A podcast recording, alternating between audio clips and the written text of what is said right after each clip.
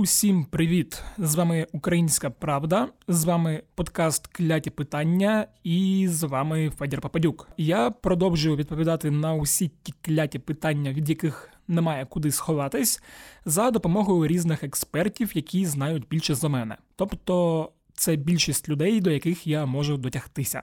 Е, Якщо що, то рік добігає кінця, сил працювати вже нема, і, скоріш за все, це передостанній епізод цього сезону. А далі буде новий 2000, прости Боже, 20 рік. Як швидко плине час, як швидко минають роки, скоро 30, а в мене ні дружини, ні дітей, одні подкасти в голові. Ех. Коротше, невеличкі канікули будуть до кінця січня, початку лютого, як там воно складеться. Щодо сьогоднішнього епізоду, Е, сьогодні була ідея записати подкаст про підозрюваних у вбивстві нашого колеги Павла Шеремета. Але поки що не зрозуміло з ким та про що говорити. До викладеної слідством інформації редакція Української правди ставиться дуже обережно, тому чекаємо, що буде далі. Тема сьогоднішнього подкасту нормандська зустріч, яка відбулась у понеділок, і на якій зустрілись президенти України Володимир Зеленський, Росії Володимир Путін. Франції Еммануель Макрон та канцлер Німеччини Ангела Меркель. Перед зустрічю було багато побоювань, принаймні у Фейсбуці, у якому завжди багато побоювань, що на нормандській зустрічі відбудеться якась зрада. Але зради великої чи маленької особливої не сталося. Щоб пояснити, чому так і як взагалі пройшла зустріч, я запросив редактора Європейської правди Сергія Сидоренка, який теж був у Парижі у понеділок. Багато чого бачив, багато чого знає, і найголовніше вміє чітко, зрозуміло та цікаво розповісти про міжнародні питання. Давайте слухати.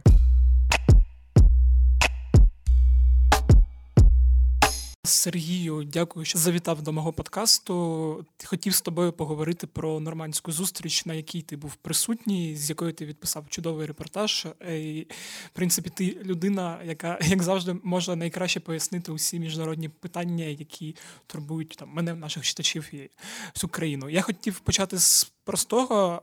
У статті ти почав з того, що Зеленський не став легкою здобиччю для Путіна. І що, в принципі, ну і, і стаття твоя назвалася Як та у чому Зеленський переміг Путіна на саміті у Парижі. А, Чи можна взагалі сказати прямо так, що це перемога була для Зеленського? Тут дуже важливий момент. Ну, Як правило, ми пишемо заголовки таким чином, що вони були до певної міри провокативними. uh І я хочу підкреслити, не йдеться про те, що в усьому переміг Путіна. Власне, заголовок і ставить питання, у чому саме. uh І дійсно можна говорити про те, що в деяких речах. Зеленський переміг Путіна. В тих речах, які він не переміг, я би сказав, що він дійсно Путіна радше здивував. Наскільки мені відомо, і за перебігом переговорів, і за їх результатами, і за тими інсайдами, які я чув від різних сторін, до речі, не лише від української. Наскільки я розумію, Путін розраховував, що він приїде, а тут буде ну умовно клоун. З а, серіалу. Да, А виявилося, що все значно складніше. Ага. А що тобі розповідали, у чому це здобування? Тобто тільки в тому, що він не виявився такою карикатурною особою, яка вона яку він собі представляв? Перш за все, питання в тому, що Путін розраховував, мабуть, що Зеленський буде поводити себе саме так, як сам Зеленський говорить на публіку. Що от ми приїдемо, побачимо Путіна, подивимося йому в очі, і відразу настане мир. Це звучало дійсно доволі карикатурно, і через це Зеленського, на мій погляд, виправдано критикували. Виявилося, що це ну була радше така красива риторика. А насправді були переговори, були червоні лінії лінії, щодо яких, до речі, наскільки я бачу, навіть у прихильників е, Порошенка, і то мало запитань. Ну да, бо я так розумію, що після нормандського саміту всі сторонники, які були мітингували під. Адміністрацією президента вони звернулися та пішли.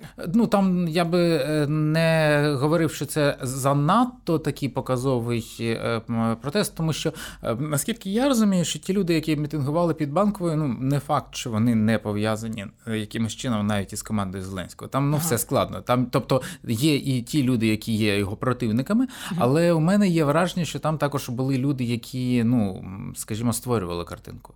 Ага. Але це окрема історія. Я не хотів би в неї. Да, Добре, давай тоді повертаємося е, до Парижу. Е, я так розумію, що команда президента дуже добре підготувалася до цього саміту. І хто там хто там взагалі був, і як це все проходило, ну, якщо там дивитись зі сторони інсайдів, з того, що ти чув, бачив, можливо. Е, а отут я здивую. Я не вважаю, що команда президента дуже добре підготувалася. Ага. Попри те, що вона мала успіх, попри те, що вона виявилася кращою ніж очікував президент Путін, але за моїми даними вона не була найкращою. Тобто не не йдеться про те, що була така фантастична підготовка, яка дозволила виграти. Просто так склалася ситуація, просто був недооцінений Зеленський. Ну і найголовніше, все таки ми праві. А коли ти правий, то тобі легше. Е, Ще ти писав про те, що напередодні здавалося, що українська коаліція західних партнерів вона стала розхитаною. І До цього було багатьом проблем. здавалося, скажімо так. Ага, багатьом в Україні чи в світі міжнародно ну. Е, і там, і там, але в Україні це була загальна зрада. Ну у нас взагалі або зрада, або перемога. І от якось е, сприймалося, що от бачите, Макрон він говорить такі речі, які нам неприємні, значить він став пропутінським. І до речі, європейська правда ще тоді писала, що ні, трошечки все складніше. Він не так. Грає на Росію, як він грає проти Трампа, як він грає, е, змагається із Меркель. І наскільки мені відомо, то під час переговорів е, у рамках четвірки Макрон був цілком на нашій стороні. Е, Ангела Меркель теж так? Ангела Меркель абсолютно безумовно. Це це людина, яка якою ми якій ми зобов'язані багато чим. По суті, якби не позиція Меркель, то із санкціями було б передусім складніше. Mm-hmm. І ну вона була драйвером і є драйвером підтримки України на заході. Проблема проблема лише в тому, що вона ну поволі вже готується відійти з політичної сцени. І от те, що ну там багато було таких передумов, що ще і МВФ, і е, є нове керівництво Європейської ради, усі підтримували Україну. І от якщо казати про МВФ, я ж так розумію, що це була спеціальна політична заява, яка спеціально вийшла напередодні саміту. Абсолютно так. Абсолютно так. І от ми зараз бачимо, що е, МВФ змушений пояснювати, що це ще не остаточне рішення. Угу. Власне, якби не було саміту, то е, цього технічного ділу, який який був проанонсований, е, ну його б не, не анонсували, доки Україна не виконала би умови. Угу. Ну да, ви про це писали теж і колеги з європейської з економічної правди, що там ще є багато цих маячків, котрі треба зробити. Давай ще повернемося до того, що на цьому саміті Зеленський вперше оголосив такі червоні лінії, які від нього довго вимагали. Що Крим та Донбас це Україна, що Україна це унітарна, е, унітарна держава, та що вектор розвитку визначає народ. Е, я так е, зрозумів, ну це ж було вперше, да, коли він ми від нього почули. Е, вперше настільки системно, і і вперше особисто від нього ця системність пішла. Тому що від членів команди це все лунало, від нього розрізнено це також все лунало, але тут. Важливо було те, що, по-перше, все разом, а по-друге, в присутності Путіна і західних mm-hmm. партнерів. Тобто е, тут саме було проголошено, що це є ці лінії е, працюють у зв'язку з Нормандією, і вони були проголошені, коли Путін сидів поруч. Це є важливим. Mm-hmm. Тобто. А чи правда от те, що ти написав, що коли ну, коли ти робиш таку заяву там у присутності, що ця заява е, незмінна повністю? Ну тобто, чи не може там бути так, щоб в якийсь момент, як у нас бояться, що ми там потрохи задаємо Росі... Україну Росії, як це люблять там писати у Фейсбуці зрадофіли, що там Зеленський в інший раз вийде і скаже, що в принципі нічого в світі не буває сталого все може бути колись порушеним. А, І ну, якщо ми говоримо про те, що от мов зараз може статися якась велика зрада, mm ну все може бути. Питання в тому, що якщо ми прогнозуємо таку зраду, то у нас мають бути хоч якісь е, для цього передумови. Мають бути рухи, мають бути заяви. Зараз я не бачу ані рухів з боку Зеленського, ані е, заяв, ані намірів, які декларуються офіційно, які би е, дозволили говорити, що ті червоні лінії, які були проголошені, що вони будуть перейдені. Поки що я відносно спокійний. Це не означає, що все добре. Mm-hmm. От, припустимо, е, на ті ж спільні прес-конференції пролунали речі, які мене непокоять щодо е, того, що російські медіа так звані російські медіа, вже нібито можуть працювати в Україні. А після того відбулася абсолютно дивна подія інтерв'ю Зеленського Росії 24 угу. яке, наскільки я розумію, ще не вийшло. Чи Росія 1 Е, чи ну тобто, один, можливо, я, я ще сміявся з того, що там програма називається щось Москва, Кремль, Путін. От Якось. прекрасно, да. Тобто, як на мене, то це інтерв'ю, це, мабуть, є е, найгамнебнішим вчинком Зеленського за весь час його президентства. Е, єдине, що сразу скажу, що сьогодні якраз на українській правді була новина, де він виправдався, що типу дівчинка підійшла у коридорі, він щось, вона щось спитала, він щось сказав, ось і все інтерв'ю. Ну от треба подивитися, тому що наскільки було проанонсовано, то йдеться про велике інтерв'ю. Може, це вони як завжди, як вони люблять, анонснули, бо от сьогодні новина була. От це саме це виправдання. Він от... Е, розумієте, е, не, не можна сказати про те, що це е, дівчинка підійшла в коридорі, тому що я можу пояснити, яким чином це відбувалося на саміті. На саміті президенти і журналісти були повністю розділені. Тобто, ми могли там час від часу побачити умовно когось із представників офісу президента або Авакова, або ще когось лише тоді, коли ці люди цілеспрямовано виходили до медіа. А президентів ми бачили взагалі лише один раз всіх разом, і ще один раз е, окремо Зеленський вийшов до наших медіа. Тобто не було можливості побачити в коридорі. Це не та історія, що пішов в туалет, а тут опа Зеленський. Тобто, ну трошки інша історія. Я не знаю, як наскільки довгим було це інтерв'ю. Я не знаю, чи йдеться про е, повномасштабне саме інтерв'ю, чи про короткий коментар, чи про відповідь на кілька питань. Але для мене є абсолютно очевидним, що це спілкування Зеленського із російським державним медіа було санкціоноване і сплановане офісом президента. І я вважаю це дуже ганебним вчинком самого офісу і Зеленського. Е, ну, в принципі. Так, а давай тут спочатку поговоримо про паризькі перемоги. А в чому саме ці перемоги є? Головний момент, е, ну взагалі, от переможність чи програшність саміту, вона оцінюється передусім е, у порівнянні з очікуваннями. Тобто, ми завжди ми маємо з чимось порівнювати.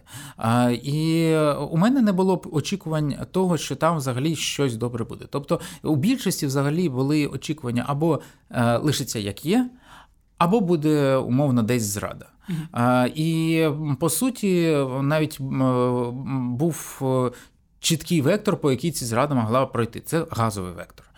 Надто багато було таких контроверсійних заяв, щось постійно приховував офіс президента, і тому багато хто вважав, що по е, газу буде зрада.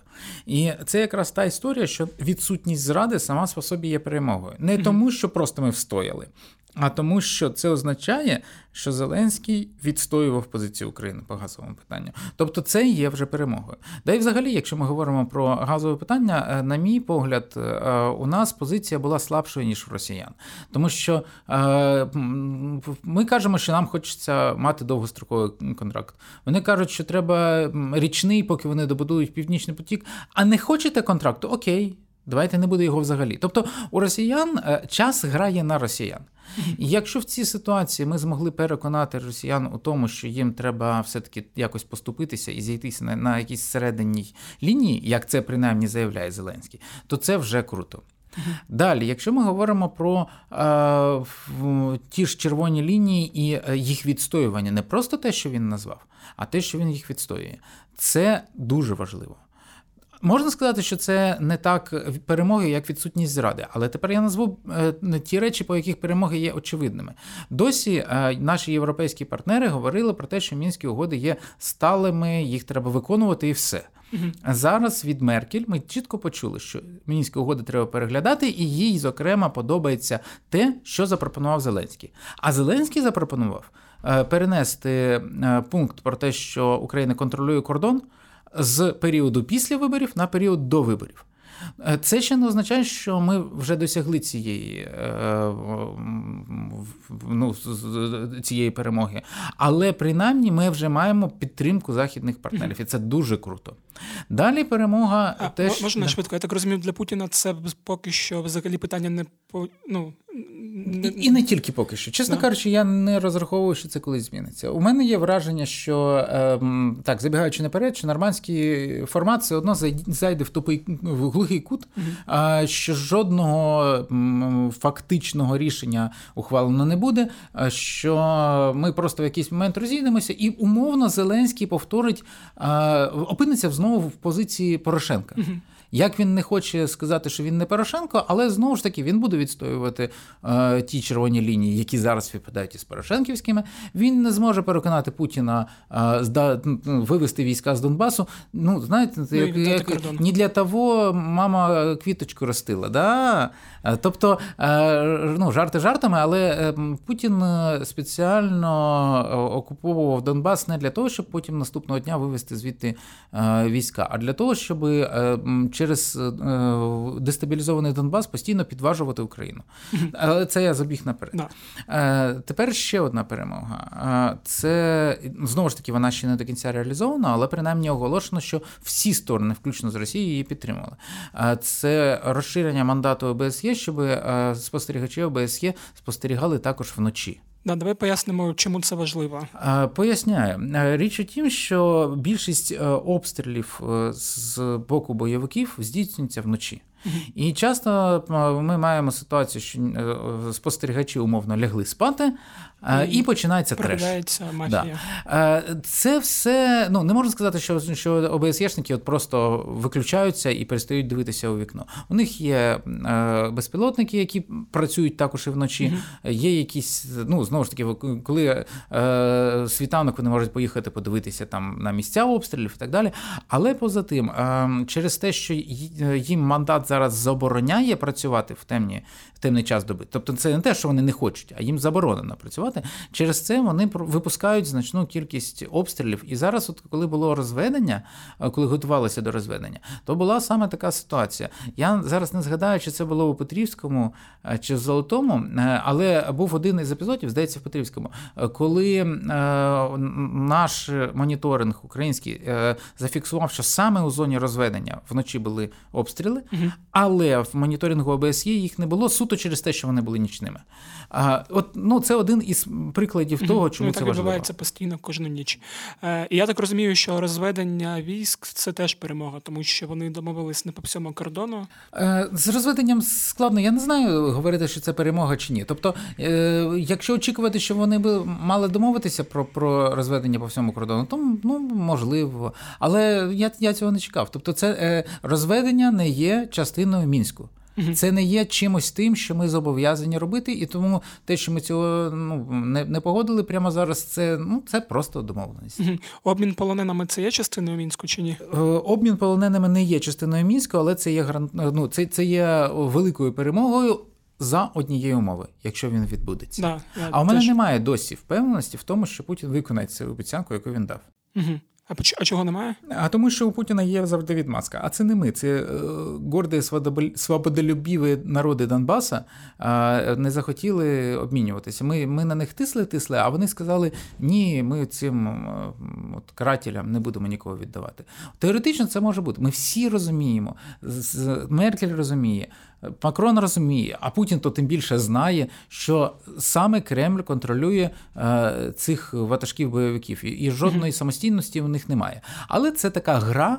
Коли він видає, нібито його там немає. Е, Добре, тепер про погане. Що було такого поганого, про, про що ти ще не сказав зараз? Ну, я не можу сказати, що щось було от реально погане. А, Тобто, із результатів не було поганого нічого, от власне конкретних результатів.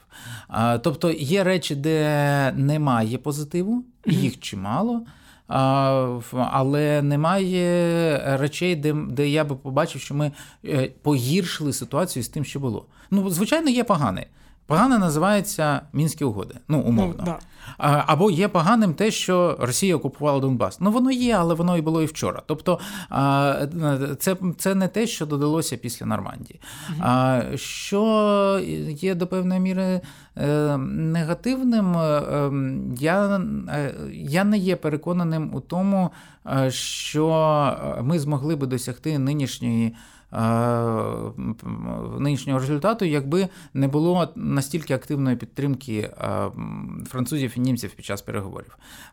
Я не був під час переговорів в закритому режимі, і там ті чутки, які до мене доходять, я ну, не маю права деякі з них е, оголошувати, але у мене немає впевненості в тому, що ми готові вести переговори із настільки складним, хитрим, цинічним противником, як Володимир Путін. Я один на один до того ж, так? Е, і один на один. І, До речі, один на один, мені здається, що можливо і е, простіше було б, тому що там, де один на один, ти не фіксуєш домовленості. А, І там знову ж таки Путін він звик користуватися методичною, методологічною підтримкою, там якимись матеріалами, які дають е, його колеги, які сидять поруч. І от, от, власне, коли йдеться про розширене, розширені зустрічі, ну от у мене немає впевненості, чи ми готові перегравати ту досвідчену машину державну, яка є в Росії. Але але поки що ми не програємо її. Е, добре, а що, якщо казати про один на один, я ж правильно розумію, що ну і Зеленський здається про це сказав, що коли президенти там сидять один на один, вони не двох. Там ще їх оточення, там ну, стоп, щоб стоп, для, ні, ні, ні, ні, для ні. людей, хто не розуміє взагалі. Ні, ні, це все таки вдвох. Тобто Довго. там є е, є така штука, яка називається двостороння зустріч. Угу. Але це не от двостороння зустріч, це якраз де сидять багато людей ага. з одного боку і багато з іншого.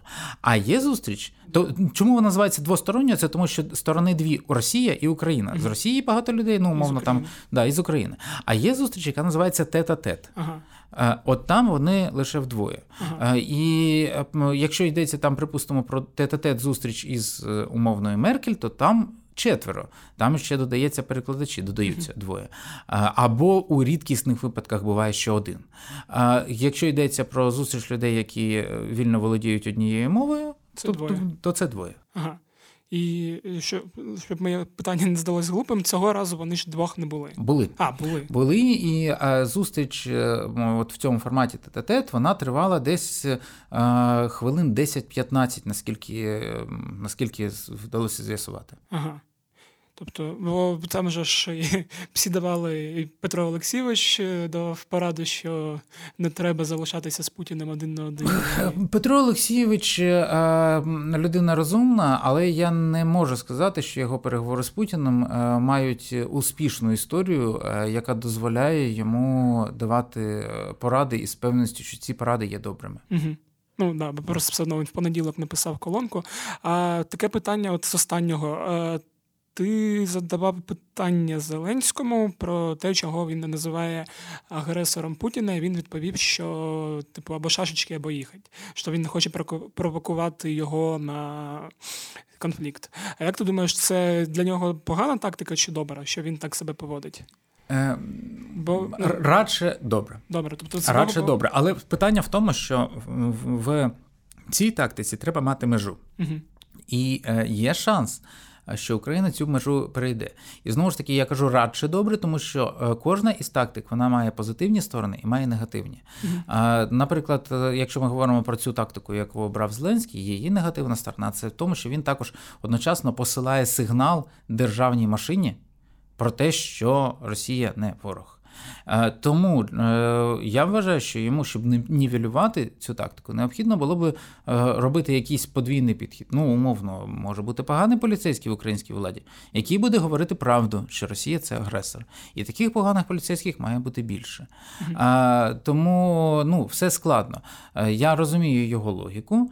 І ну, дійсно, якби умовно він і далі постійно на кожній зустрічі, а тим більше там ще і в нормандському форматі починав з того, що давайте я вам всім доведу, що Росія агресор, е, то, мабуть, не було б е, тих результатів, які ми мали в Парижі. Але е, треба не перейти межу йому. І от чи він зможе подавати також паралельно інші сигнали? Це питання, відповідь на яку на, яке ми побачимо лише згодом. І останнє, чим ну що буде далі? Тобто, скоріш за все, вони те, про що домовилися, саме мандат ОБСЄ, я так розумію, він з більшою вирогідністю буде розширений, так? Ну я на це сподіваюся. Ага, і обмін полоненими, а потім що буде от після цього? Ну я сподіваюся, що Да. буде обмін полоненими. Тому а після цього є е, високий шанс, але не впевненість, що в, в тому, що вони виконують іще свою одну домовленість, це проведення іще однієї зустрічі в нормандському форматі. Через три місяці. Е, Чотири, да, чотири місяці. Е, Інше питання, що знову ж таки, я, я роблю щоразу зауваження, що я сподіваюся, Мгм. тому що у мене немає впевненості в тому, що ця зустріч відбудеться. Чому? Тому що. На цій зустрічі, на, на, на зустріч, що минула в Парижі, а, за її підсумками було ну просто абсолютно очевидно, що Путін поїхав з неї із відчуттям поразки. Е, Він поїхав ображеним. Коли Путін ображений, це означає, що він може просто потім подумати і все скасувати. Таке вже було, так? Ну, з, стосунках з Україною. Е, В в- в стосунках з Україною е, Росія постійно не виконує свої зобов'язання і е, порушує всі можливі угоди і домовленості. І це да, і так ми розуміємо, я маю на увазі там у, у контексті нормандських самітів там за часів Порошенка. Там була інша історія, там просто самітів як таких не було. Але Росія звикла порушувати свої зобов'язання. Добре, дякую тоді, Сергію, тобі за те, що пояснив та розповів. Е, на все добре. А пока.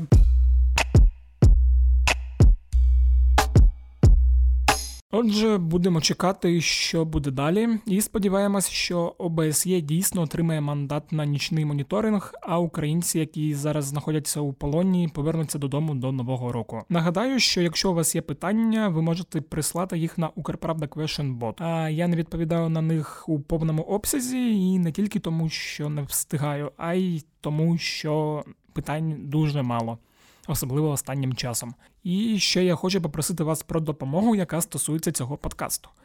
Е, Мені хочеться робити подкаст кляті питання таким, щоб він був цікавим, корисним та смішним. І хочеться робити його у новому сезоні більш кращим, чим він є зараз. Тому мені дуже хотілося потримати від вас відгуки про те, що вам подобається, що не подобається, і чого б хотілося. Бо за той період відпустки, який мене чекає, в мене буде можливість подумати про те, як зробити кляті питання краще, цікавіше, і продумати, як все це реалізовувати, щоб було добре і мені його робити, і вам слухати. Е, Бо ви ж мої слухачі, і для вас я стараюся. Тому пишіть, буду дуже вдячний за кожен відгук та коментар. Ну і як завжди, прошу підсобити з відгуками і зірочками на Apple Podcast, з лайками на SoundCloud. Ну і взагалі розповідайте про кляті питання друзям, родичам, е, випадковим людям у метро чи маршрутках. Хай теж слухають та хай росте подкастна справа. На цьому все. З вами був Федір Попадюк. До зустрічі через тиждень.